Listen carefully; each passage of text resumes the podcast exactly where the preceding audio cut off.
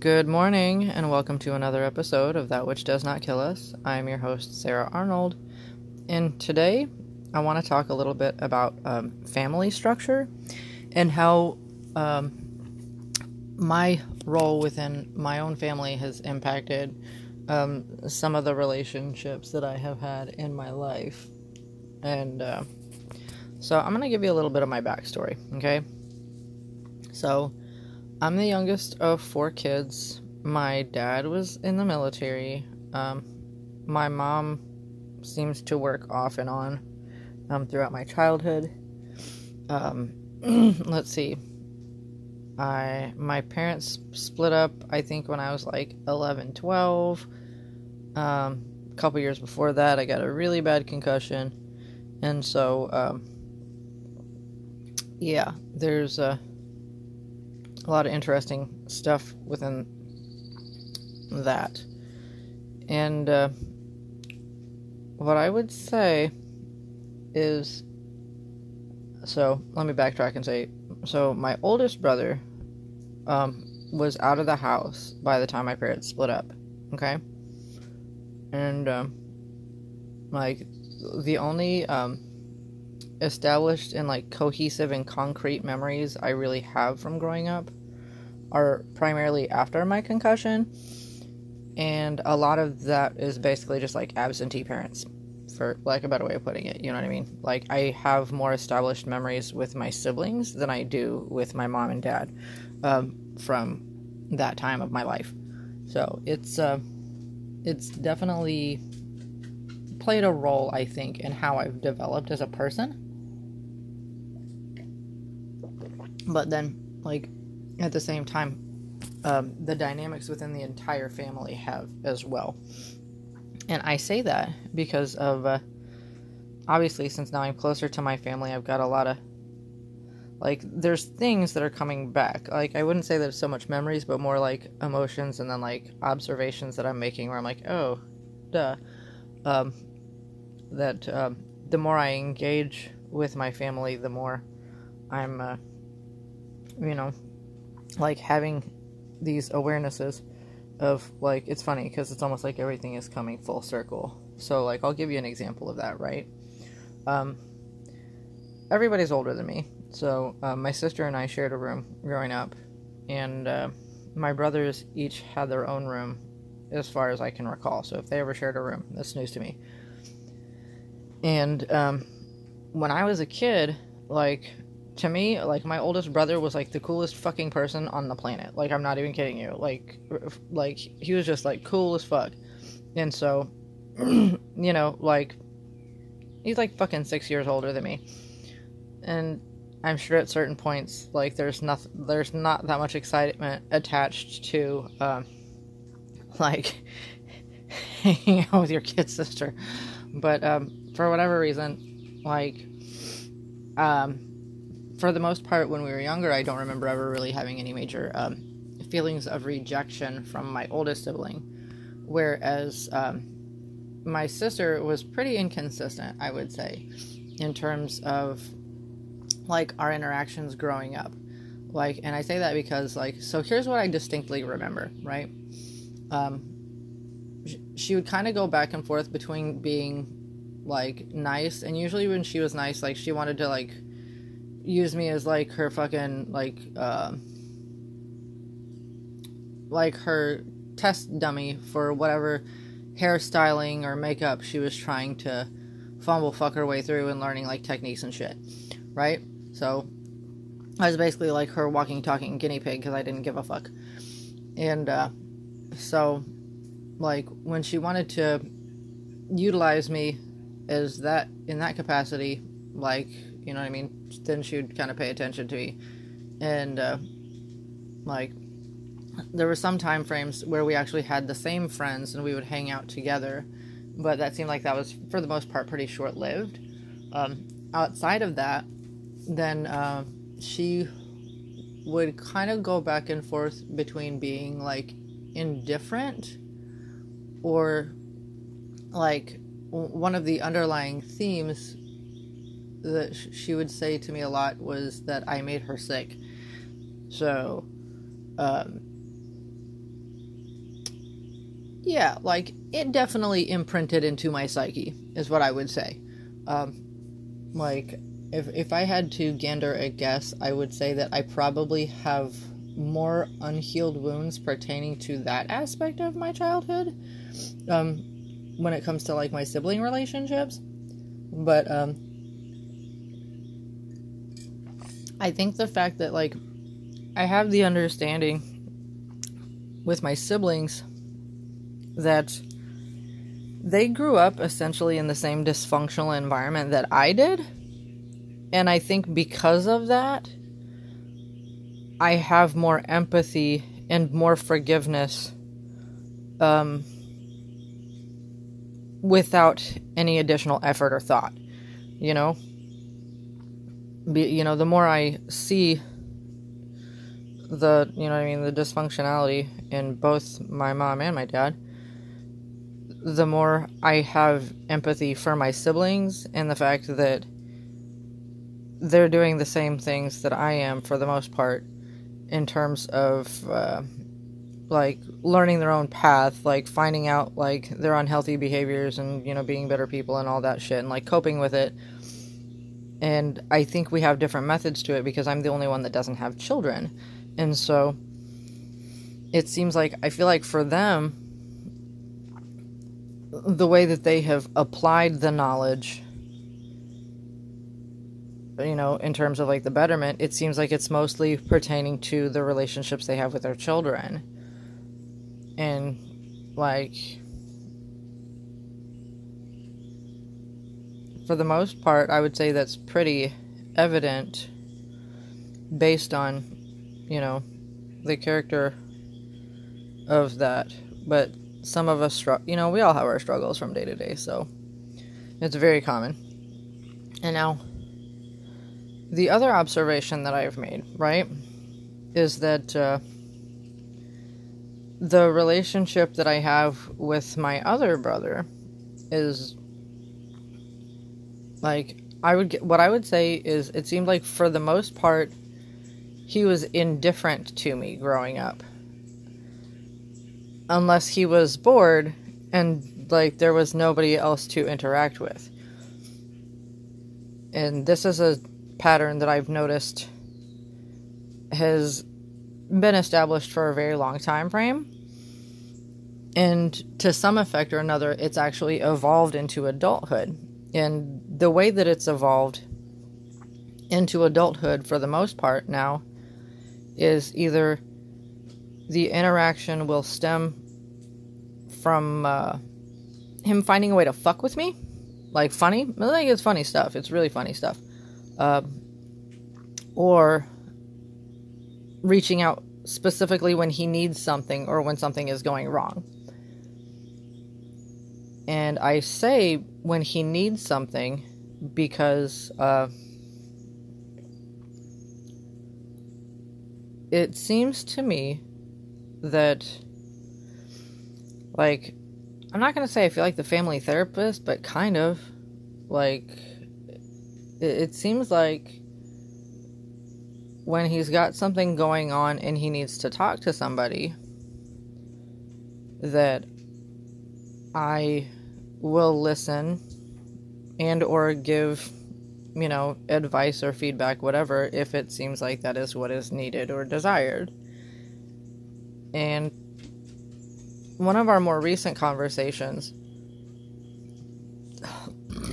I made a point to tell him that I would like to hear from him when he has something good going on as well.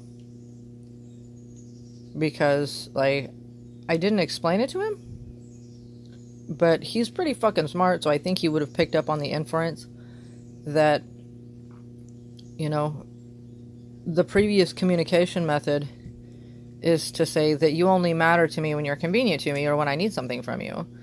And the underlying message there is that you're only worth what you can provide. And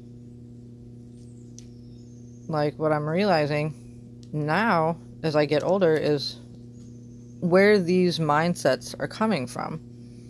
And the answer to the question is they're within, you know, the established structure of the family dynamic. So,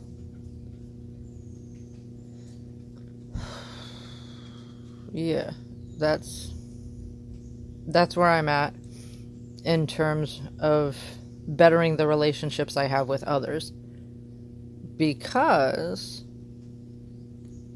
I'm noticing that this is an this is like an ongoing theme that has been occurring in a variety of different types of relationships that I have developed throughout my life. But then at the same time, the other thing that I'm observing as I'm going through these things is that one of the reasons these things develop like this is because I allow it to. And that would be what I would say is the biggest takeaway right now is to be mindful of what I'm allowing. Because either I can allow healthy reciprocal communication and relationships to develop in my life, or I can allow unhealthy one sided relationships to develop in my life. And how that plays out is entirely up to me because I have to communicate my needs and then I have to enforce those boundaries once they are established. So, yeah, this is this is where my learning curve is at right now. Is learning to be better in these ways. And so when I say the thing about the therapist though, so I'm going to circle back to a thought that I had talked about just a bit ago. So, my mom called me yesterday, and it sounded like she wanted to talk, which I'll be forward with you and say, I can't remember the last time my mom called me, you know, just out of the blue for seemingly no reason. It's very few and far between, right? But I had a conversation with her she was kind of broken up because she had uh, put down one of her animals not long before my move. Okay? And she was really broken up about it when she got back home because apparently this asshole cat, not exactly not exactly my words, it's I'm not quoting her verbatim but close enough. But this asshole cat would be a real dickhead when she got home from traveling, right? And so I think her realization once she got home is that uh, this dickhead cat was uh, absent. And so this thing that she was used to having in her life at this specific, you know, moment was gone. And so it, it kind of, you know, had her in a bit of a state of mourning, right? And she was kind of, you know, feeling down about it, which I think that happens to all of us when we're experiencing some kind of loss is the thing that reminds us of it the most. The, you know what I mean? Those are the moments that really, you know, get into our soul, so to speak. And it fascinated me in hindsight thinking about it like that you know she specifically like reached out to me. And like in the context of the conversation she said she, you know she figured i would understand or like my sister would understand you know because she was kind of feeling down about it. And i just like listened to her talk. And the dialogue ended up going from that, you know, thing into like other fields of mental health, right? And in the context of the conversation, you know, she was talking about like wanting to feel better in, you know, other stuff and, you know, she's not calling so I can feel bad for her or whatever. And like when I came to the feeling better, like what I she said she had said something about having gone to I don't remember I don't think she said a therapist. I think she said a psychologist or whatever. Anyhow, like she'd said something or other about whatever kind of fucking head doctor she she had talked to briefly, and, and then she said something about needing to see a psychiatrist. And then I let her know that the only difference between a psychologist and a psychiatrist is the the ability to give you pills. So I don't think that's correct. Because she like my mother is like she tried medication for a little while. And i have to commend her for fucking giving it a try. I don't know if she tried it for very long. But whatever. Either way like just putting in that effort like to try something different like to me is just like never thought i'd see the fucking day. Okay Like, seriously. So it's, you know, it didn't pan out, but the fact that she tried to me is still like, wow, look at you. This is a, it's a very small snippet of personal growth. You know what I mean? It's not much. Rome wasn't built in a day. So, anyhow, so I'm talking to her about this, and what I expressed to her, because, like, what I expressed to her was that um, I think what she would probably do best to do is find a trauma informed or a trauma specialized therapist. Because, in my observation, you know, just from what I do know about my mother, like, I feel like at the end of the day, like, she's experienced a lot of fucked up shit in her life, really, she has. But at the end of the day, she's not uh, processed and felt any of it and then let it go. You know what I mean? Like all of all of the things that she has experienced, like they're still basically being housed within her body and within her mind. And I think because of the quantity and quality of fuckery afoot there, like it is really very negatively impactful. And so what I was telling her was that I think like finding somebody that's a trauma specialized therapist would be really helpful. And then I was kind of talking to her a little bit about like the different types of therapy that there are out there. Uh, like there's because I I know she doesn't want to get on the fucking drugs. I like I know she doesn't want to be on the fucking pills. So I'm not even gonna try talking like medicate yourself. You know whatever. Um, but like like I was telling her about like eight. I don't remember the abbreviation like what the abbreviations are either. But like there's the ACT therapy, there's CBT therapy, and then there's DBT therapy. And then you can also find some that specialize in what's called EMDR therapy and how that basically is supposed to help release the trauma from the body. You know what I mean? So it basically pushes it. I can't remember the brain systems, but it basically pushes whatever is trapped in, you know, in one system in your brain into the other one. So, you know what I mean? It, it finalizes the processing of it, so to speak, for lack of a better term. And so you're not just like stuck in it. And I think something like that would be very beneficial like if she really like if she means this like then this something like this would be very beneficial you know as a ways of self-improvement. And so yeah this was a conversation i was having with my mother. And like i think i probably made some kind of commentary about following a lot of different mental health accounts on like tiktok and things like that. And that basically you know like during my sessions of therapy, what I learned is how frequently I invalidate myself. And, like, in the context of the conversation, we learned um, that, at least to some degree or another, this is a learned behavior that I picked up from my mother.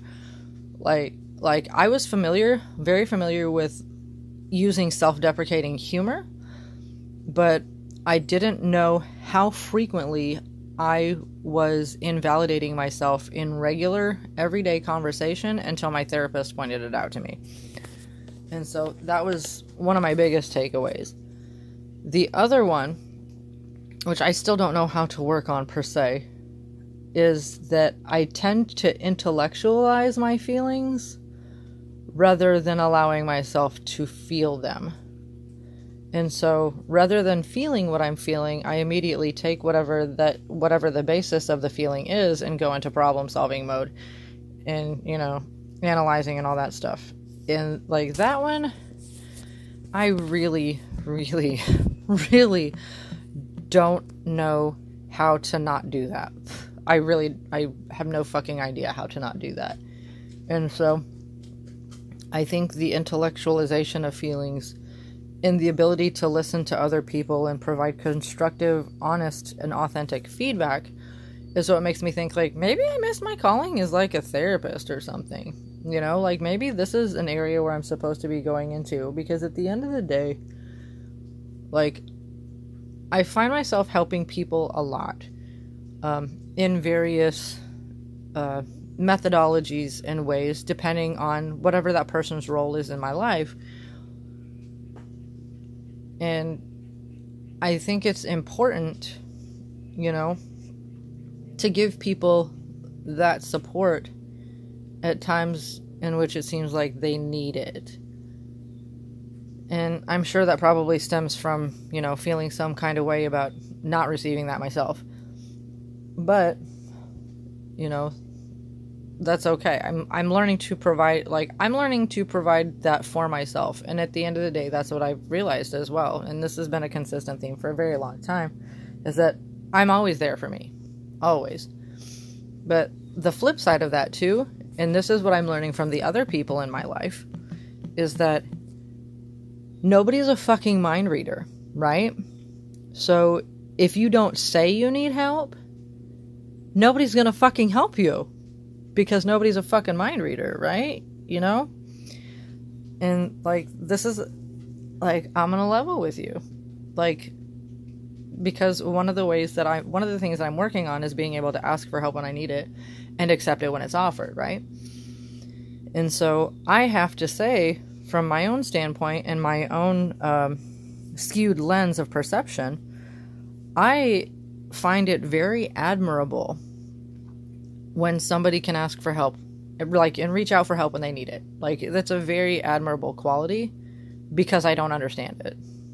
And so like i think that's another thing that kind of like makes me feel i'm not going to say obligated but for lack of a better term it kind of makes me feel obligated to help people when i see that they need it and or specifically when they reach out to me for help. And it seems like 9 times out of 10 it is in some psychological or therapeutic capacity. And so, yeah, I feel like maybe, maybe this is what I'm meant to do, you know, is to provide, I don't know, guidance, experience, an ear to listen to, like whatever. Like, I think that's one of the reasons, like, I started writing my book because I'm still in the process of that. It's slowed down considerably, but, um, like, I'm still in the process of writing that. And I think that's why I started writing it. First of all, I needed to process all this shit myself, number one. And then number two, I think there is something that comes from, especially when you're going through like fucking hard times, right? Like, there's really something comforting that comes from knowing you're not alone. You know, that either you know somebody or you know somebody who knows somebody, like just knowing that somebody understands and like really understands what you're going through. And being able to get some caliber of support from somebody that's gone through what you've gone through or some it, like a sense of community almost. You know what i mean? Like sometimes having a sense of community and hardship can really help you pull yourself out of whatever black hole your mind starts to wander into. Because let's be real like when those things happen, you know, when you experience some sort of loss, be it, you know, a loved one, a marriage, a job, whatever, when you're experiencing those things, it's very easy to get sucked into, you know, like an oblivion, you know, to fall into the abyss, you know, only to return who knows how long after the fact. And so that sense of community, that sense of consistency, and that sense of support, you know, and having that support network really goes a long way to help shorten that period and that process. And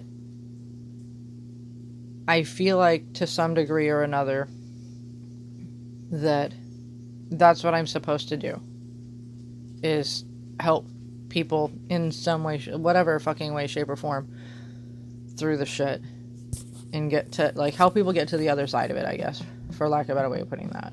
Because it's hard, you know? Like, it's really fucking hard. I've had a lot of those types of moments in the last couple of years where it seems like like there's ups and downs and then there like and then there's downs and downs and like the highs are high but the lows are low. And usually the lows outlast the highs. But like a lot of that i'm sure stems from you know finally processing all of the shit that i had been dealing with leading up until that point. And so like i guess what i'm trying to say is if you're listening to this for wisdom um, let yourself feel what you're feeling because you can process it faster You know what I mean? If you actually allow yourself to have those feelings rather than like compartmentalizing them or whatever. So, that's pretty much all I've got for today. So, everybody have a great day and be well.